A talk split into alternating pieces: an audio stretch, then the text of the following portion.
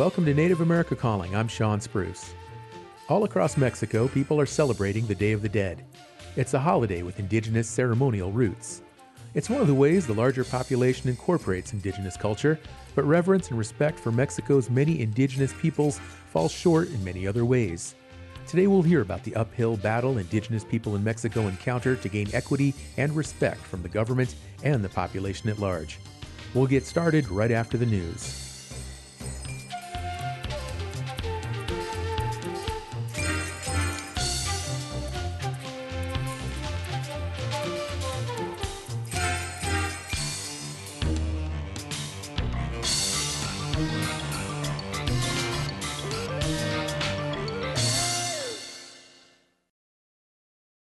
This is National Native News. I'm Antonia Gonzalez.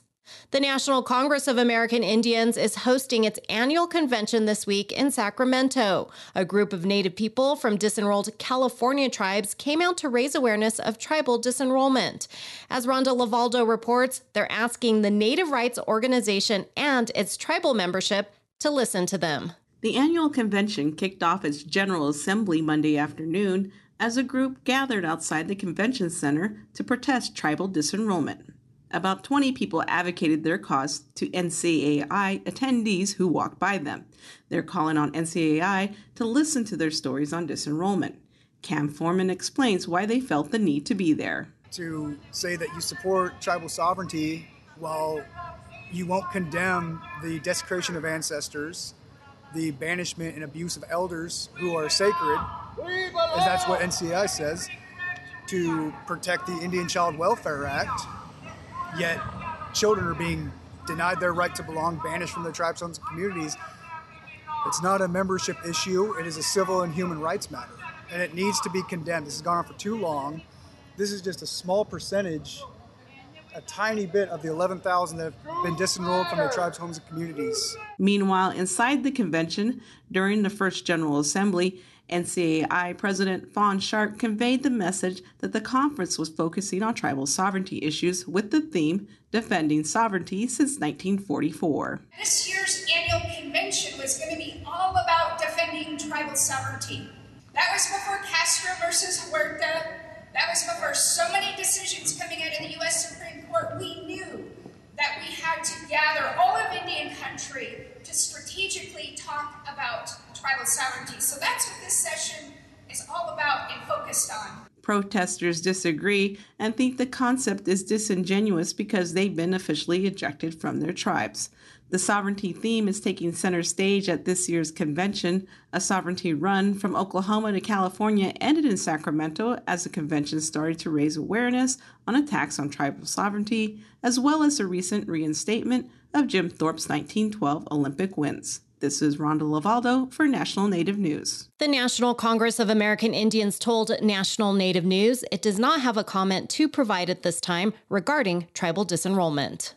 The Speaker of the Navajo Nation Council faces disciplinary action after a photo surfaced of him allegedly intoxicated during a recent family trip. As Arizona Public Radio's Ryan Heinsius reports, a bill has been introduced that would strip him of his leadership position. The photo shows Navajo Nation Council Speaker Seth Damon slumped over and appearing inebriated while sitting in front of a gambling machine in Las Vegas. The image, which Damon called unauthorized, recently circulated on social media. He told the council that he was in fact intoxicated and in a statement said he accepts responsibility for the incident and apologized to the Navajo people. But he stopped short of stepping aside as speaker and will instead let council delegates decide his fate.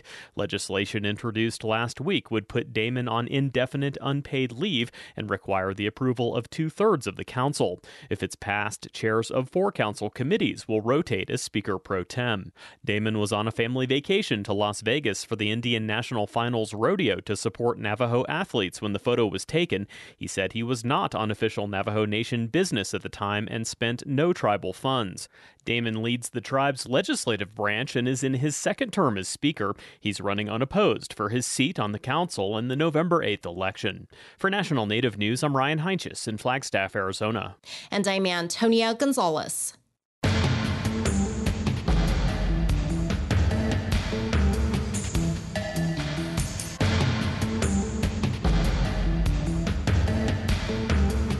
National Native News is produced by Koahnic Broadcast Corporation with funding by the Corporation for Public Broadcasting.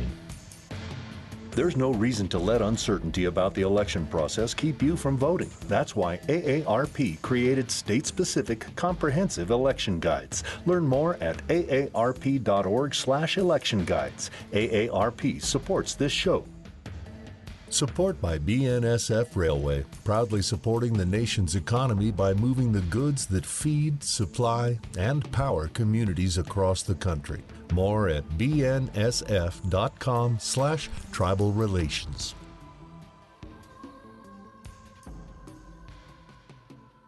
Native Voice One, the Native American Radio Network.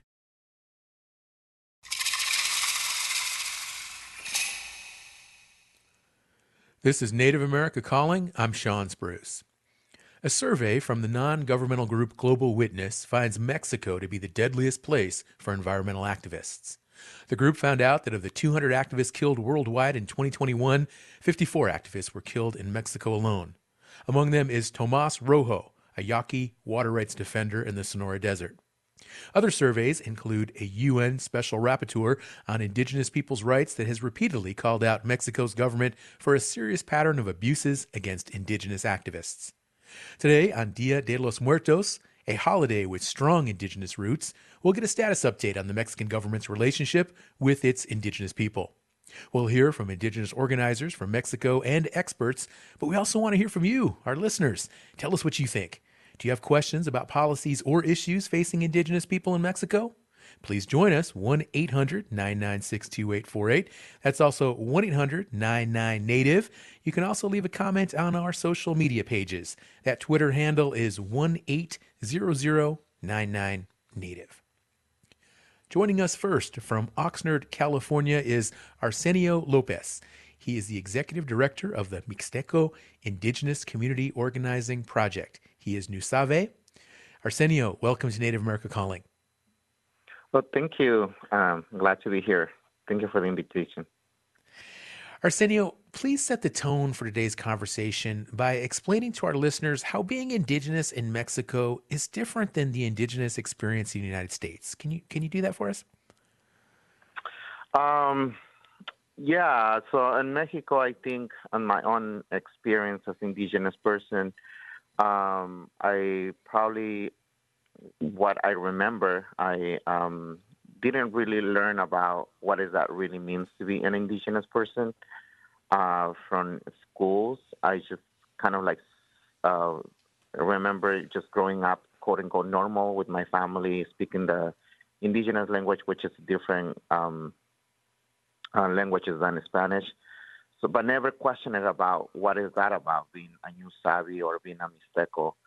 Uh, when I came here, I uh, think it's the first time that um, through my experience as farm worker and through facing discrimination and racism is when uh, it was kind of like a call for me to go into learning about my own history. Uh, what does that mean to be a Mexican indigenous person?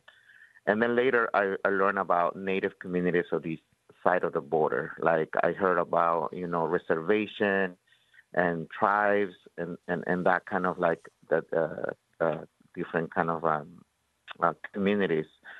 So I guess um, in Mexico, there's like later I learned that it's being in, in, uh, a real in, intention on just making quote unquote everyone's equal, that nobody was being divided to race, um, and just being, uh, you know, uh, learning about Spanish in general. Uh, but what that really, uh, for me, means or uh, impact uh, on that to indigenous people in Mexico is kind of like erasing or just shadowing, um, just can make us invisible within the, the Mexicanos ourselves. Arsenio, how old were you when you emigrated to the United States? I was 21. Um, I was I was already old. um, yeah. So um, uh, yeah, I, I grew up there in, in, in, Mexico, mostly in, in Oaxaca, in the state of Oaxaca. I left my my village, uh, which is a very small rural area, at the age of 13. to uh, pursue my uh, education. But um, when I was in the bigger cities, um, still, I uh, as a Oaxaqueño myself, um, kind of like never questioned it why my family were speaking a different language. And to be quite honest, I didn't really know that in Oaxaca there were other like probably 16, 17 other indigenous languages.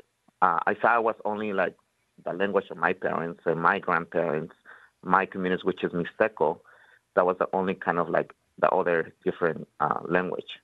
But I was so into like just learning, not learning, but just speaking Spanish because that was what our, our families. I grew up always listening to my grandma stories um, telling me to not speak Spanish because I'm sorry to not speak Mixteco because that was a limited a limitation for for me for my future. Mm-hmm. So you're 21 years old. You emigrate to the U.S. Is it common for other Mixteco people and other indigenous peoples in Mexico to emigrate to the U.S.? Unfortunately, yes, it's pretty common. I um, again, our uh, communities, um, indigenous people, uh, feel kind of like push obligated or like push um, like we have no other options. Um, I, I, remember that my families and my communities were immigrating before coming to the, the side of the border here we were already going to different states within the Mexico country. Uh, we were um, our, our, my grandparents went to Tapachula, Chiapas for the cotton industries in the 30s, 40s. Then in the uh, sugarcane industry and Veracruz, and by the uh, 50s, 60s, they were doing uh, um, the agriculture worker uh, work in the uh, northern part of Mexico, which is Culiacan, Sinaloa for the tomato industry.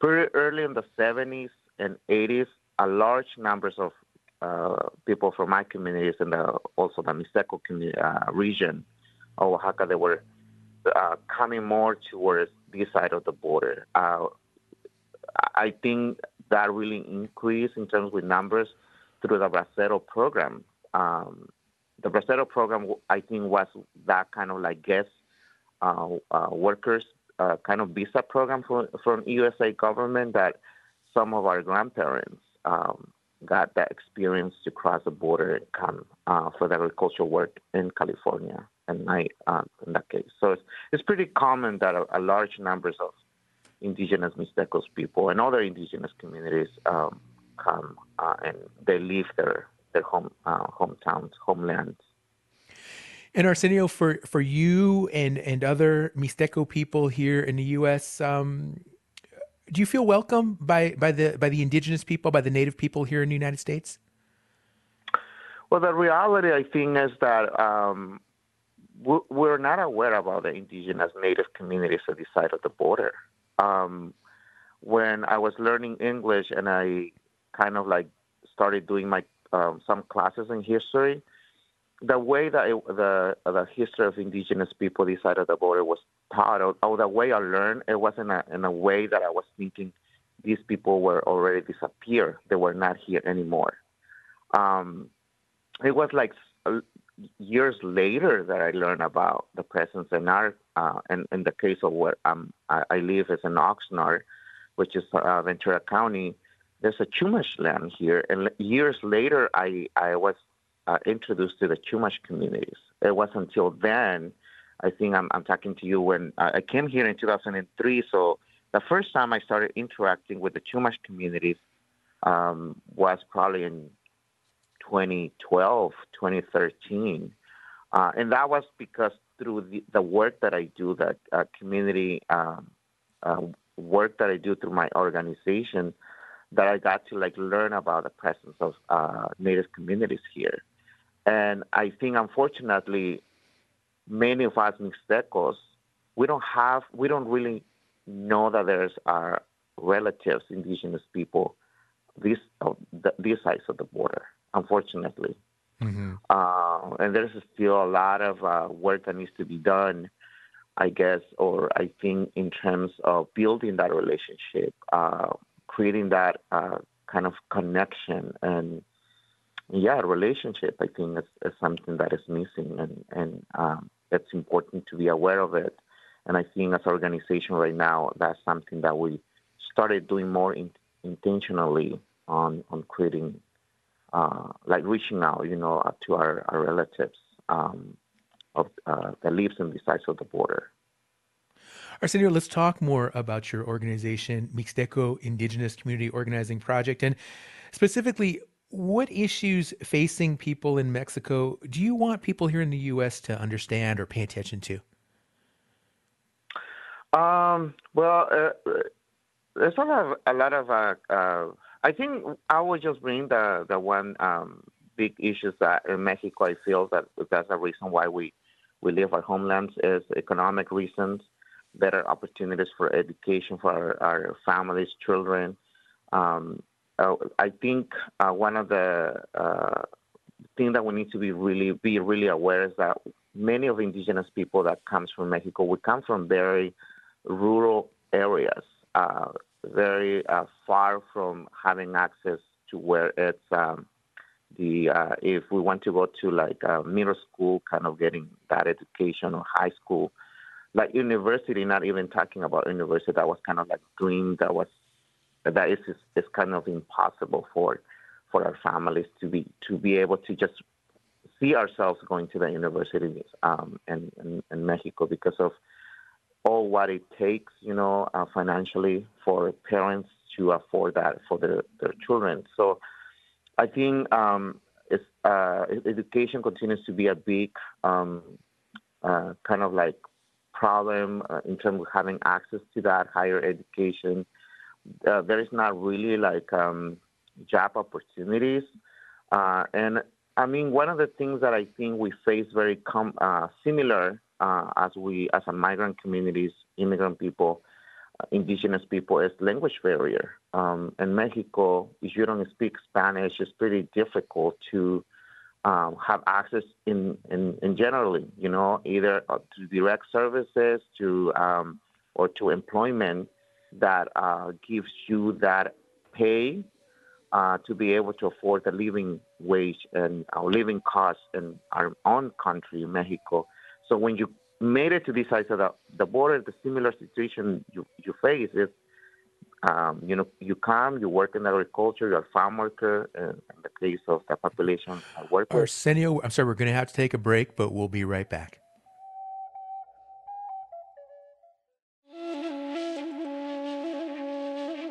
Tribal citizenship is easy to define. You're either a citizen or you're not. But identity is a bit harder to nail down. Marriage outside of the tribe, distant descendancy, and family lore all affect how people identify with Native culture. And it's easy to get wrong. We'll talk with tribal leaders about Native citizenship and identity coming up on the next Native America Calling.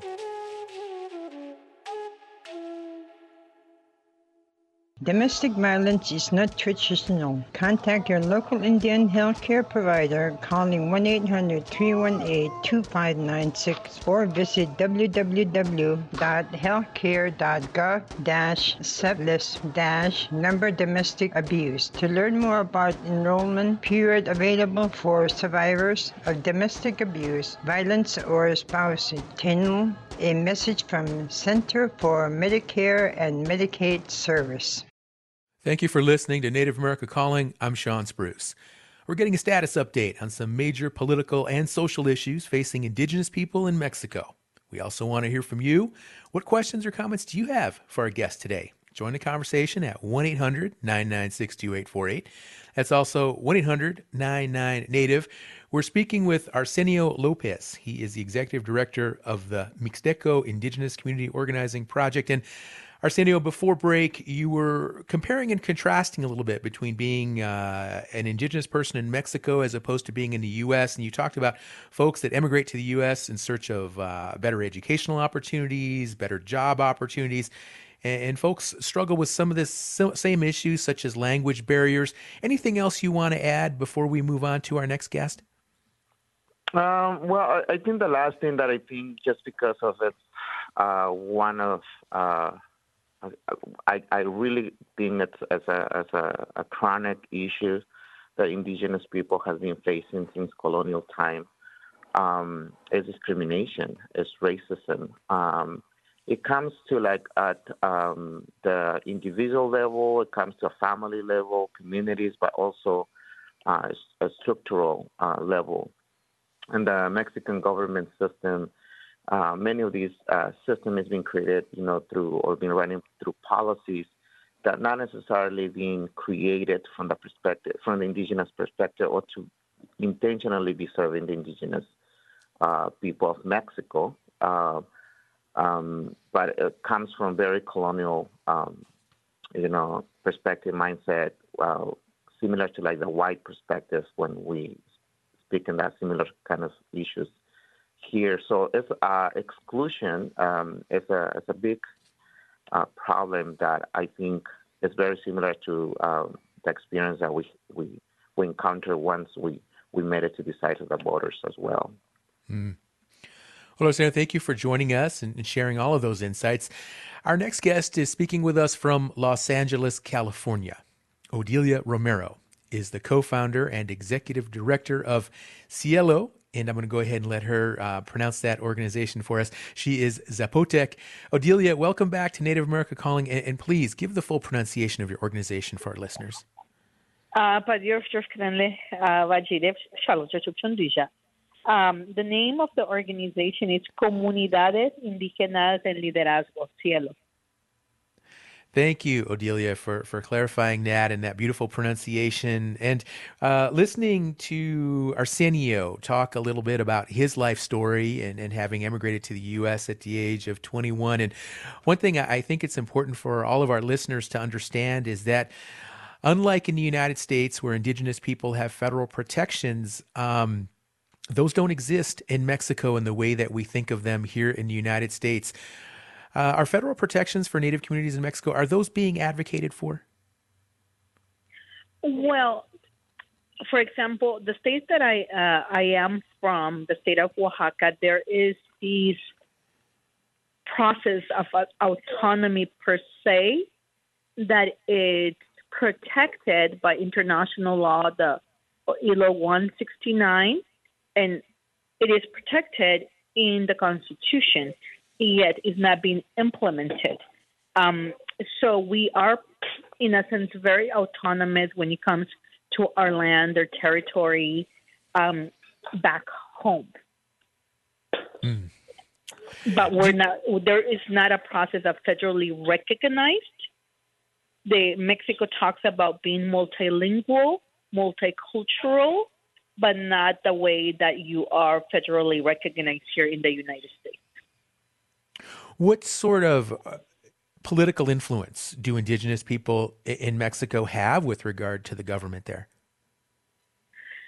Well, it's complicated.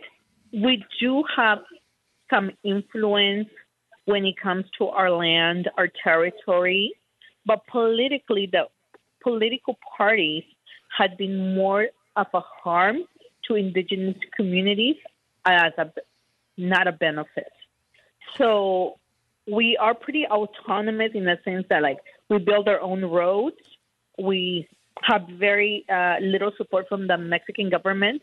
Most, for example, I'll give you an example. In my region, the roads were built by the migrants, by people reorganizing in the United States sending money back home and a little bit of the government and people do like voluntary work to con- to build a road back home. Mm. Now, are there any specific uh, government policies there in, in, Mexico that you have your eye on and, and are paying close attention to and, and, want to share today with our listeners? Well, there there there are some government policies that is supposed to protect us and is supposed to do a consultation before they have use of our land. But th- that doesn't happen because when it comes to consultation over your land, for you to make an informed decision, they don't provide trained interpreters, for example, the Tren Maya, right? They went and did the consultation. They had somebody in the community volunteer to interpret. So that wasn't a full consultation. So now they've taken over the land and built the Tren Maya. Hmm. I don't know if that makes sense to you and your listeners, but they we are according to the law, in order to use our land, you have to have a consultation where people make an educated and informed decision about their land. But without language, that doesn't happen.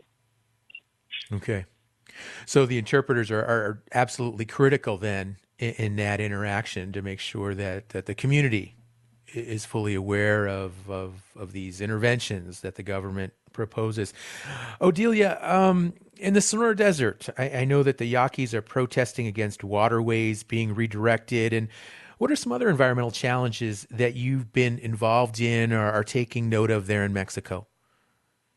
Well, um, for example, in the Sonora Desert, uh, our, our, our good ally, uh, you know, um, Mario has been at the forefront of the fight along with the, the Yaqui tribe. But at the same time, the government has created another group that has caused division between the groups, right?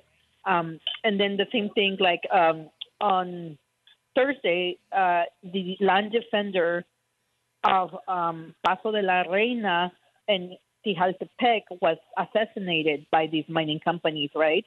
So there's so much going on in indigenous territories in Mexico that people don't talk about. But uh, land defenders are constantly being harassed. They're being um, targeted, and we lost another one last week um, mm. who was defending uh, his community on on um, for the mining com- from the mining company. So you could um, all follow Educa.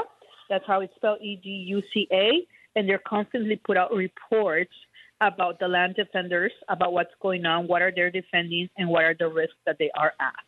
You know, everybody talks about Oaxaca, how beautiful it is, how amazing it is. Everybody talks about our regalia, our clothing, our food, but nobody's talking about the mining companies or the assassinated leaders last week, or about the um, um, the struggle of indigenous Ismeños on the uh, in in the Isthmus of Oaxaca over the land and I can't remember what are these things called. Um, windmills, uh, the windmill farms. You know, nobody talks about that when you talk about indigenous people of Oaxaca or of Mexico.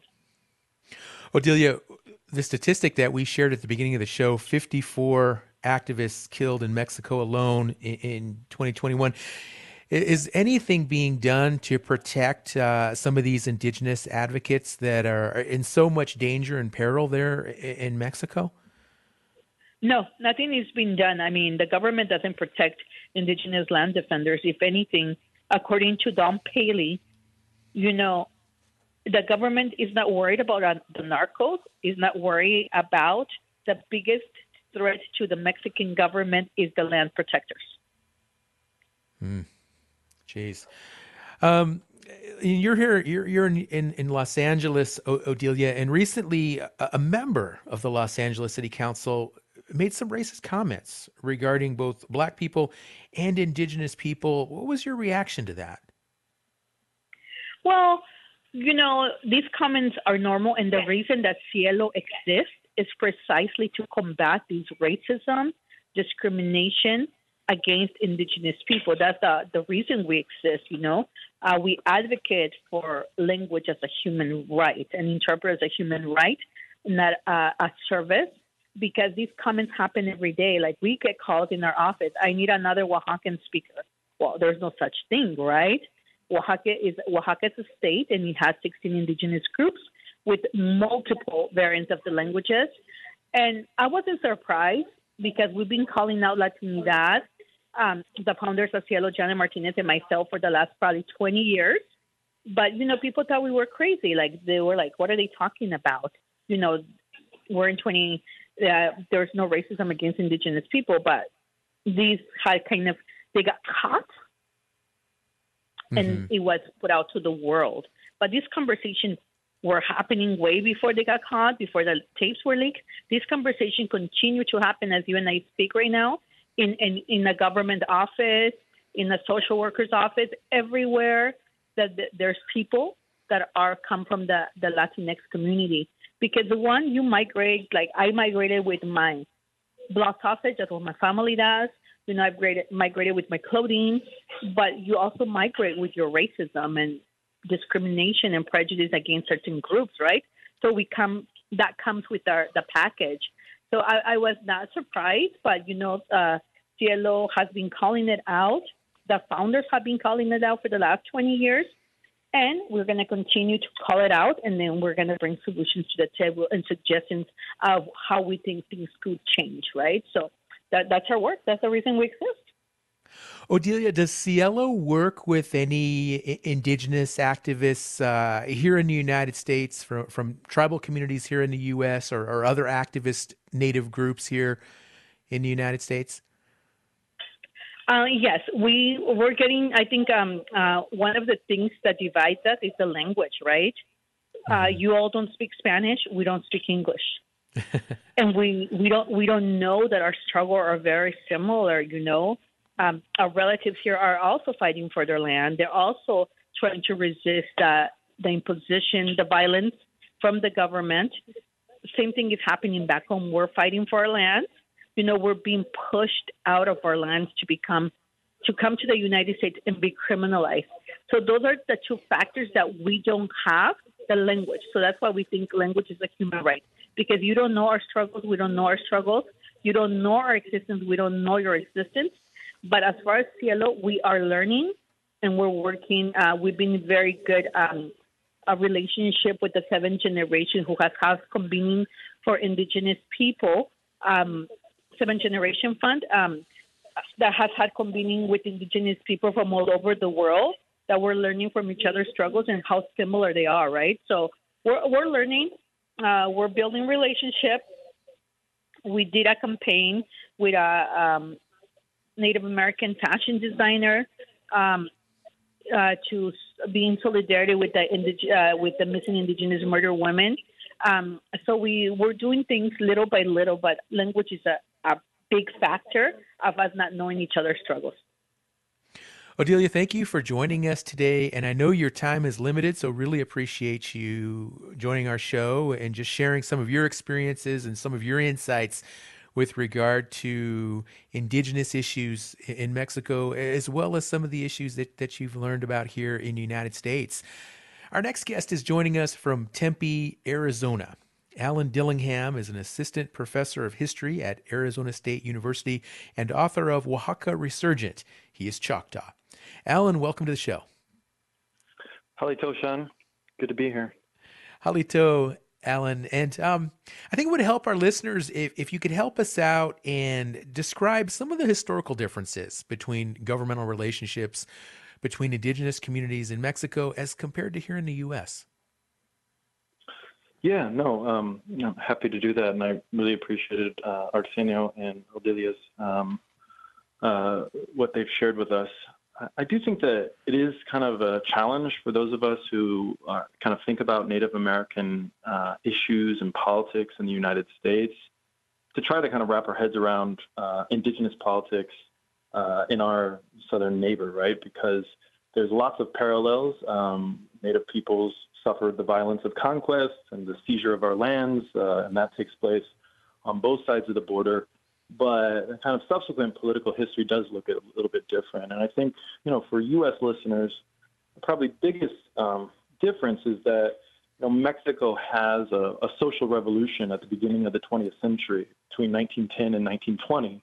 And that revolution involves the kind of mass mobilizations of rural people, including indigenous people, to overthrow a dictator and to create uh, a new government. And so the government that Mexico has today, you know, in 2022, is a government that was built out of a revolution at the beginning of the 20th century and a constitution that was created in 1917 that does uh, allow for, for example, communal holding of land. Um, and so, um, so the kind of basic structure of the Mexican state looks a little bit different. And I also think maybe in part because of demographic realities, um, but particularly in places like southern Mexico, um, there are regions and states, including Oaxaca, which is the state that we've been talking about, where indigenous people are, are the majority of the population, right? So, kind of the model that we see in the United States of tribal lands or federally recognized uh, reservations uh, doesn't, um, in some ways, doesn't necessarily fit uh, the reality of a place which is majority indigenous and um, uh, as Odilia said, you know that but that has maintained in some places certain control over communal lands and communal governing structures.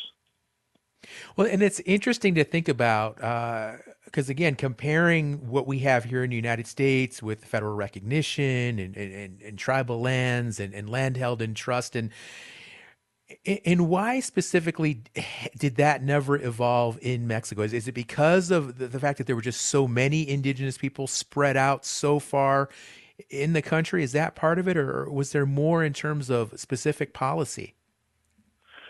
Yeah, no, I mean, uh, it, it's a good question. I do think that it has to do with kind of some of these realities that I just described. Um, it also has to do with, you know, the the the constitution that Mexico has, right, which shapes federal law, guarantees all sorts of social rights um, that the U.S. Constitution, you know, does not. And so people in the post-revolutionary period in Mexico, basically the 20th century forward, use that constitution as a way to kind of make demands on the state. Um, and so even the most kind of visible indigenous uprising in Mexico, um, which took place the signing of the North American, right before the signing of the North American Free Trade Agreement in 1994, which was led by the Zapatista Army of National Liberation and had its base in Mayan communities in southeastern Mexico. Even that rebellion, which actually used arms against the Mexican federal government, kind of invoked the Constitution. And basically, as Odilia was saying, uh, there are all these important rights in the Constitution that the government isn't respecting. So I think in that way, you know, some of the indigenous struggles in Mexico end up being about trying to force the government to uh, com- do what it says. Um, okay. You know, when it's not doing it. Alan, we're going to have to take another break. Uh, folks, just stay with us. We'll be right back. This Native American Heritage Month, remember one in three Native American adults have high blood pressure. Check it at your nearest community health center. If the numbers are above 120 over 80, talk to a healthcare professional. Native community well-being is very important. You can take action by visiting heart.org/hbp control. This support provided in partnership with HHS/OMH and HRSA under cooperative agreements CPIMP 211227 and CPIMP 211228. You're listening to Native America Calling. I'm Shawn Spruce. Still time, folks, to join this conversation on the Mexican government's relationship with indigenous people. So, what are you waiting for? Let's get some calls going. 1 800 996 2848. We're speaking with Alan Dillingham. He's an assistant professor of history at Arizona State University. Alan, uh, before break, you were talking uh, a little bit about the Mexican government and its relationship with indigenous peoples. And, and, we heard from Odilia earlier, and she talked about how it's it, it's complicated, it's challenging. In, in some ways, the political parties there in Mexico do more harm than good. Uh, especially with regard to the land and, and, these consultations, which are supposed to occur, but they don't occur. And Alan, I, I want to ask you, um, do you see the Mexican government relationship with Native people? Has it evolved at all, or is it in any way moving forward in a positive way? Yeah, um, I mean, I think it is important to think about how that relationship has changed over time. And certainly in response to indigenous activism, you know, which has always been there, but I think grew even stronger in the 1970s, 80s, and 90s the Mexican government's official policies have evolved, right? And so, as Odilia mentioned, you know, you have uh, there, you know, Mexico considers itself a multilingual and multicultural uh, uh, nation. Uh, ostensibly, in terms of federal education policy, there's uh, um, schools uh, um, that are designed for Native children are supposed to teach um, bilingually in the native language and in the national language, Spanish. So there have been important uh, legal transformations.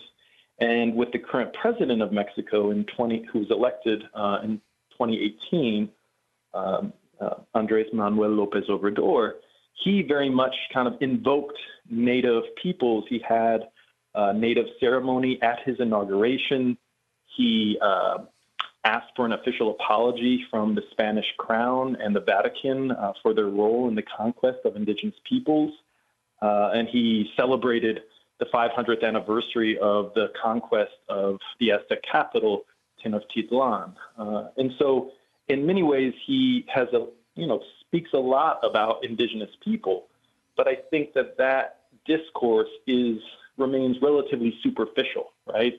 Uh, so there's a lot of rhetoric, but there's not a lot of concrete policy respecting indigenous communities. And the Tren Maya, um, which is this big infrastructure project um, planned and is in construction in southeastern Mexico and the Yucatan Peninsula, that's a clear example, which is a, a, project that's led by Lopez Obrador, the president. He says it'll be completed in 2023, but has faced a lot of opposition from indigenous Mayan communities there uh, and environmental activists. And there's, so there's a kind of superficial rhetoric, which I think is different than what we have in the United States, um, but it's not always matched kind of with substantive policy changes.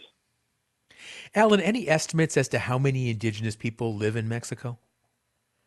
Uh, you know, there are there are hundreds of indigenous uh, communities and nations, uh, hundreds of languages. I, I, don't have a number um, off the top of my head, but you know, you have just in the state of Oaxaca, you have over, you know, a population of over 300, uh, 3 million.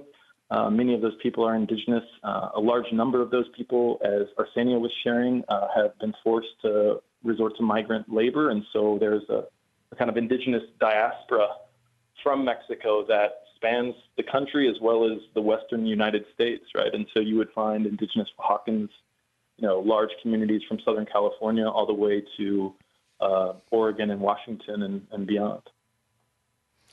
Alan, thanks for those additional insights there. Folks, we are talking today about indigenous peoples in Mexico and the relationship there between the Mexican government and indigenous communities. Give us a call, 1 800 996 2848. Once again, that number is 1 800 996 2848 if you have something to add or a question to ask regarding today's conversation. Our next guest is speaking with us from Los Angeles, California, Dr. Shannon Speed. She is the director of the American Indian Studies Center and professor of gender studies and anthropology at UCLA. She is a citizen of the Chickasaw Nation of Oklahoma. Shannon, welcome to the show. Thank you for having me on. Shannon, you've worked for two decades uh, doing research on a variety of issues impacting Mexico's indigenous peoples. How have indigenous narratives such as autonomy, sovereignty, social justice, how have they changed or evolved during that time? Um, well, I think they've changed significantly, actually. Um, one thing that I'll, um, just because you mentioned autonomy, that I'll uh, kind of add to what my colleagues here have already said about the differences between the United States and Mexico for Indigenous people is that um, going even perhaps a little further back in history than Shane went, um, there's a difference between Spanish colonialism and kind of Anglophone colonial world. And one of the significant differences is that there were never treaties with Indigenous people in Mexico. And so, as we know in the United States, um, those treaties today, you know, they don't form our sovereignty, which existed prior to European arrival, but they form the basis in, in U.S. law of our recognition as um, domestic dependent nations, in other words, as independent political entities which enjoy sovereignty, right? And there's a nation to nation relationship with the federal government. That does not exist in Mexico. And that creates a fundamentally different kind of um, grounding or playing field from which um, indigenous people can make their claims and their demands. Um, so in Mexico, indigenous people, rather than struggling for sovereignty, struggle for autonomy. And you've heard um, all of the speakers so far talk about autonomy in one way or another in indigenous communities. Um, and I think uh, Sean noted a really important turning point, I would say, in um, indigenous politics in Mexico, which was the Zapatista uprising in 1994. Um, and I think it's, I mean, it's significant because in and of itself it was a significant movement, but it also, I think, for the first time represented um, indigenous politics and indigenous struggle moving to the national level, right? So prior to that, in the decades prior to that, there was a lot of indigenous mobilization, but it was usually a local and around local concerns and issues. And the Zapatista uprising with the declaration of war on the Mexican government, we really see indigenous politics go national. Two years after um, the Zapatista uprising in 1996, the, the uh, Congreso, Congreso Nacional Indígena, or National Indigenous Congress, is formed, which is an, a national indigenous political body in Mexico. Um, and you know, in 2018, the Zapatistas would launch um, a candidate for president of the of the republic um, who was indigenous. a Nahua person from uh, Tuxpan in, uh, on the um, Gulf Coast. So, um, you know, there have been shifts to a more national politics that I think are really significant here, even as local movements of the kinds that have been mentioned so far to resist mining, to resist extractivism, to resist the imposition of, of kind of folkloric tourism, et cetera, um, are continuing to, to go on. And the Yaqui water struggle, of course, is emblematic of that. You mentioned that struggle. Shannon, earlier we heard from o- Odilia, and she talked a little bit a- uh, about that that lack of a, nation to nation relationship uh, amongst the indigenous people in Mexico and the government, and, and and some some some efforts there to maybe move the narrative in that direction. And and do you see that as something that has a lot of traction amongst indigenous people in Mexico to establish more of a nation to nation relationship, or is it something that ultimately would, would be beneficial for Mexico's indigenous populations. Perhaps it's not. What's your thought on that?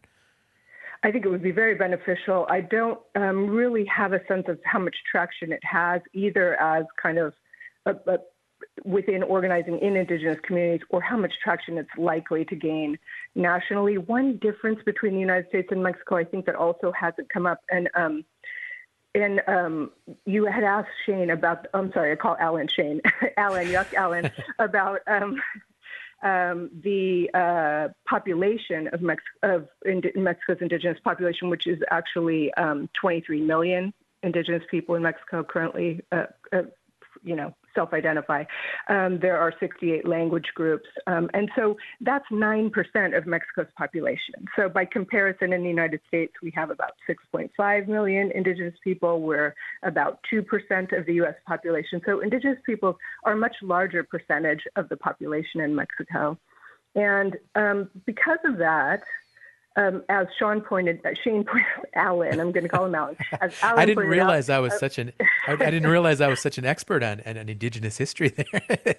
Thank you. Thank you Shannon. I, I attributed to you. So, um, sorry, Alan, Alan's middle name is Shane, and um, that's why he doesn't nuts. But um, as, as, Shane mentioned, you know, with the Mexican Revolution and this kind of inclusive project of drawing potentially rebellious sectors of the population into the state project, um, indigenous people among them, um, you know, that um, remains kind of the dominant mode. And that's why we get a rhetoric, a di- political discourse of being pro indigenous while not really getting any action because indigenous people, as 10% of the population, are still very much viewed as a threat to the political structure in Mexico. And they have as a significant kind of percentage of the population. Okay, yeah, because they're what five times the size of, of the indigenous population here in the United States. I'm going to go ahead and have Arsenio chime in uh, uh, on this part of the conversation. Arsenio, this whole idea of, nation to nation relationships there, what, what's your thought on it? Do you think there's there's traction for that, and, and ultimately is that something that you would like to see uh, indigenous communities there in Mexico take a more proactive role in? Yeah, definitely. I think that will be. Uh, I, I, think that uh, it's, it's important that uh, we move towards that direction. Um, I don't know exactly this is going to be the answer to your question, but one of the things that I keep questioning um, in terms of the whole thing about the imposed border, I think someone uh, mentioned it that um, that's that's something that was imposed, right? And and I think when that was division was created, that that impact of breaking all whatever kind of relationship that already pre-existed, because we had to remember that indigenous people before this border were migrating from one, you know, like across what's the continent of America. Um, I think for me, uh, the work that we I, I do, I keep like thinking a lot about um, how it's gonna look um, a new narrative when it comes down to uh, immigration because it's immigration continues to be a huge problem that really has a very unfortunate um, negative impact to the life of our families. A lot of our families are suffering, are um, breaking apart, uh, children are left behind. Like there's a lot of uh, um, harm caused by in, immigration policies. So I honestly been thinking like we as indigenous people this is like kind of a dream for me. how it's gonna look that uh, we we kind of like form or create a relationship with um, you know across regardless the the border how that's gonna look how that uh, migration is gonna look and uh, if we uh, form kind of like that um, unity um, mm-hmm.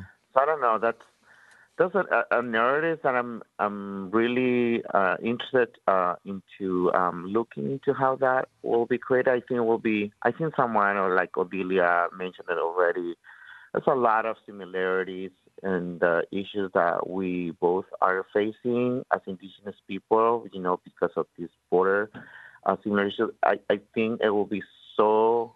Um, I think it's gonna be like some point like a healing. Um, kind of process if we start like creating intentional circles of conversations and just creating our own narrative that was kind of like uh, shadow or deleted um, through the okay. um, colonial process. Okay. Thank you, Arsenio. And Shannon, earlier we talked about uh, how dangerous it is to be a political activist there in Mexico, and, such a huge number of them have been killed, and, and there's no protections in place for them. What are some other political issues that we need to be really mindful of there in Mexico? Well, I think some of them have already come up. Um, you know, certainly an overarching problem is ongoing racism in Mexico. And recently we saw um, sort of large scale mobilizations around this protesting racism. There was a case where a restaurant in Mexico City, two workers came forward to publicly denounce that the restaurant was reserving the best tables in the restaurant for more white white looking people, kind of overt racism. And um, there were, you know, public outcries and mobilizations around that. So there's growing consciousness that racism actually is a problem. Um, extractivism remains a huge problem, and kind of the imposition of mega projects like the Tren Maya that um, that Shane mentioned, um, and then violence, sort of more generally. So there's the killing of activists, which is extreme, as you've already mentioned, but also, you know, there are myriad other forms of violence going on, right? So um, even Indigenous people who are not activists are often subject to violence in their communities or as they migrate. And so there's just um, virtually no accountability for that kind of violence. It's extremely unlikely that violence against an Indigenous person will, will even be investigated, much less that anybody would be prosecuted or held accountable. So I think kind of lack of accountability is a major problem in Mexico. Mm-hmm. And uh, do you see that changing anytime in the near future? More accountability. I wish I could say. Yeah, I wish I could say that I could see it changing. Um, you know, I think that there were high hopes around um, Manuel Lopez Obrador's presidency that you know that that things might change, um, and really we've seen that in fact, as others have mentioned, um, not much has changed, and in fact, um, the violence has only increased under his presidency. Okay. Anything else you'd like to add, Shannon? We're going to wrap up here in about another minute. Any any other information, any other insights regarding Mexico's indigenous populations and its government? Um, no, I think we've covered kind of uh, the, the, the gamut here, and um, I just really appreciate you covering this topic today. Well, absolutely. And I appreciate you and all of our guests today uh, Odilia Romero, Alan Dillingham, Arsenio Lopez, and Shannon Speed for updates and insights on policies and issues impacting Mexico's indigenous peoples. Join us again on Native America Calling tomorrow. We'll continue our Tribal Leader series as we discuss citizenship and identity. Thank you for listening. I'm Shawn Spruce. Support for law and justice related programming provided by Hobbs, Strauss, Dean, and Walker, a national law firm dedicated to promoting and defending tribal rights for nearly 40 years. More information available at hobbsstrauss.com. Program support by Penguin Random House, publisher of Probably Ruby by Lisa Bird Wilson, a novel about a Metis woman adopted by white parents who goes in search of her identity. More on this and other stories at prh.com slash stories of the land. Local tribal museums are the experts of indigenous histories, cultures, and values with the tools to educate the public. On the first National Tribal Museums Day on December 3rd, participating museums will offer no cost admission, special exhibits, and live cultural demonstrations. Learn more at indian-affairs.org slash Tribal Museums Day. The Association on American Indian Affairs supports this program.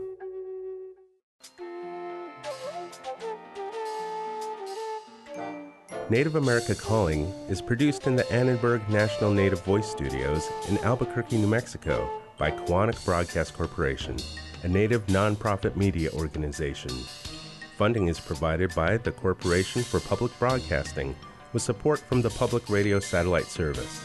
Music is by Brent Michael Davids. Native Voice One, the Native American Radio Network.